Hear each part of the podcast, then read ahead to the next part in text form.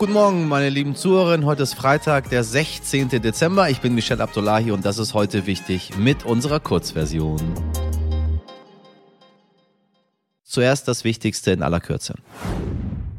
In Zeiten der Gaskrise muss Deutschland neue Wege finden, um Gas zu importieren. Eine Möglichkeit ist das Flüssiggas, das durch Spezialschiffe an einem LNG-Terminal in Wilhelmshaven geliefert wird. Gestern Nachmittag war es dann soweit. Das erste mit LNG beladene Schiff, die Höck Esperanza, hat in Wilhelmshaven angelegt.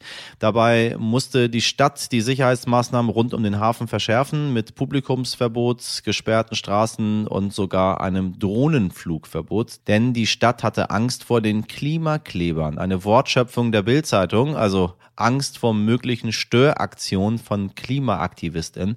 Ganz anders als die Mitglieder der letzten Generation haben PolitikerInnen diesen Tag mit Vorfreude erwartet. Denn schnelle Flüssiggaslieferungen bedeuten für sie vor allem eines, eine mögliche Lösung der Energieknappheit.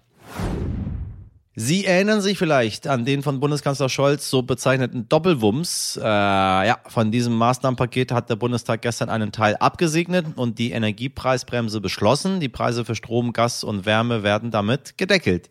Greifen wird die Bremse ab März 2023, dann aber rückwirkend ab Januar, das heißt für Haushalte und Gewerbe am Beispiel von Gas. Die Kosten für 80 Prozent ihres Verbrauchs werden auf 12 Cent pro Kilowattstunde gedeckelt. Gemessen wird das am Verbrauch im Vorjahr. Für die restlichen 20 Prozent soll der normale Vertragspreis gelten, damit die VerbraucherInnen trotzdem Energie sparen. Finanziert werden soll der Deckel durch die derzeit hohen Gewinne von EnergieproduzentInnen. Heute wird der Bundesrat darüber abstimmen. Eine vernachlässigte Tragödie, so bezeichnet UNICEF Totgeburten. Das hat das Kinderhilfswerk der Vereinten Nationen in einem Bericht für das Jahr 2020 geschrieben. Schon seit 2018 ist bekannt, dass schmutzige Luft eine Ursache für Totgeburten sein kann. Nun gibt es im Fachmagazin Nature Communications aber die erste Studie, die untersucht, wie groß dieser Zusammenhang tatsächlich ist. Und das Ergebnis ist erschreckend. Etwa eine Million Totgeburten pro Jahr sind auf die hohe Luftverschmutzung zurückzuführen. In Ländern wie China, in denen die Luftverschmutzung verringert werden konnte, konnte man deutlich erkennen, dass auch die Zahl der Totgeburten zurückging. Das Fazit der WissenschaftlerInnen fiel deutlich aus, denn sie sagten in ihrem Bericht, die Einhaltung der Luftqualitätsziele der Weltgesundheitsorganisation WHO könnte eine beträchtliche Zahl von Totgeburten verhindern.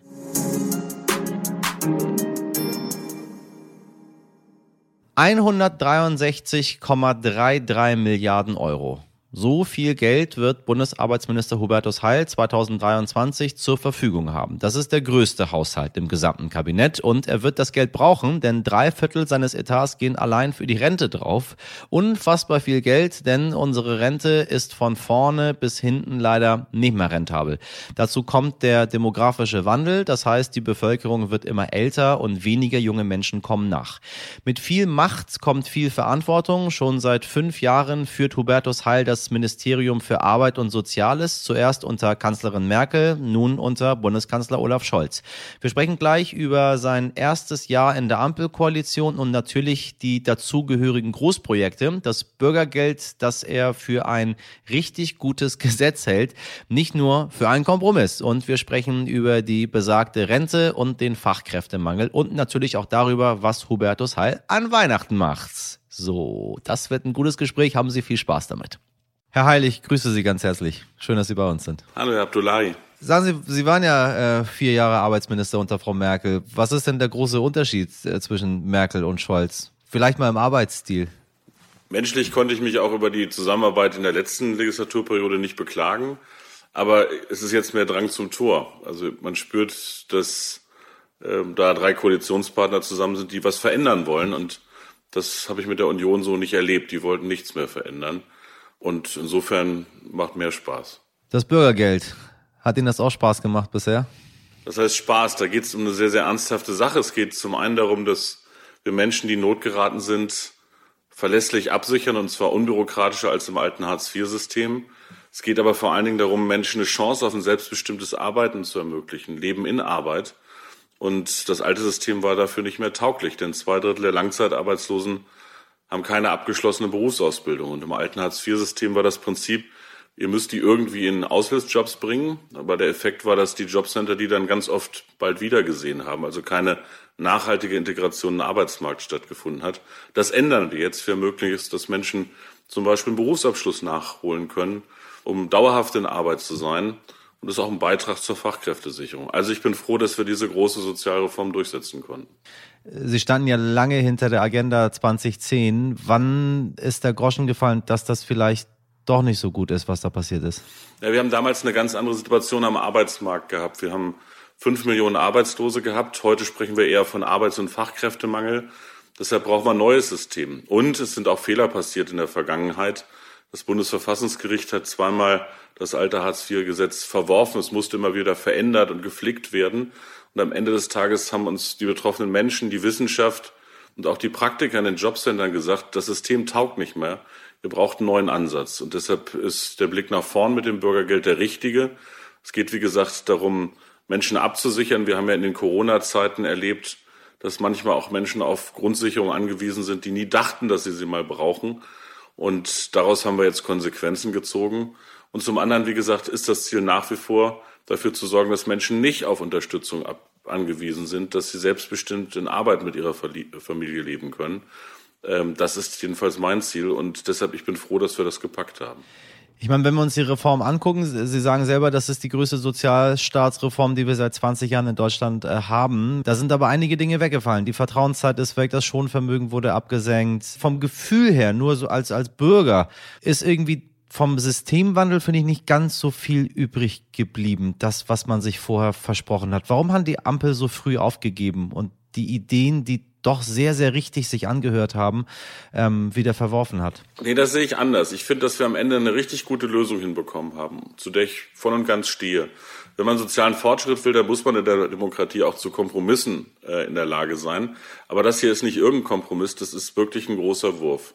Und ich will das an den Beispielen nennen, die Sie gesagt haben. Es ist tatsächlich so, dass wenn Menschen jetzt in Not geraten und auf Grundsicherung, auf Bürgergeld angewiesen sind, wir dafür sorgen, dass sie sich nicht fürchten müssen, gleichzeitig ihre Wohnung, zu äh, verlieren, sondern äh, die Wohnkosten übernommen werden, damit man sich darauf konzentrieren kann, aus der Not wieder rauszukommen. Es gibt auch ein Schonvermögen, damit man nicht alles Erspartes auf den Kopf hauen muss. Das ist bei 40.000 Euro pro Person. Also das ist auch schon etwas, was um Respekt vor Lebensleistung ging. Also ich kann mit der Lösung, die wir gefunden haben, sehr, sehr gut leben. Es ist neues System, es ist unbürokratischer, es hilft Menschen und ähm, es wird dazu beitragen, dass unsere Gesellschaft auch zusammenhält.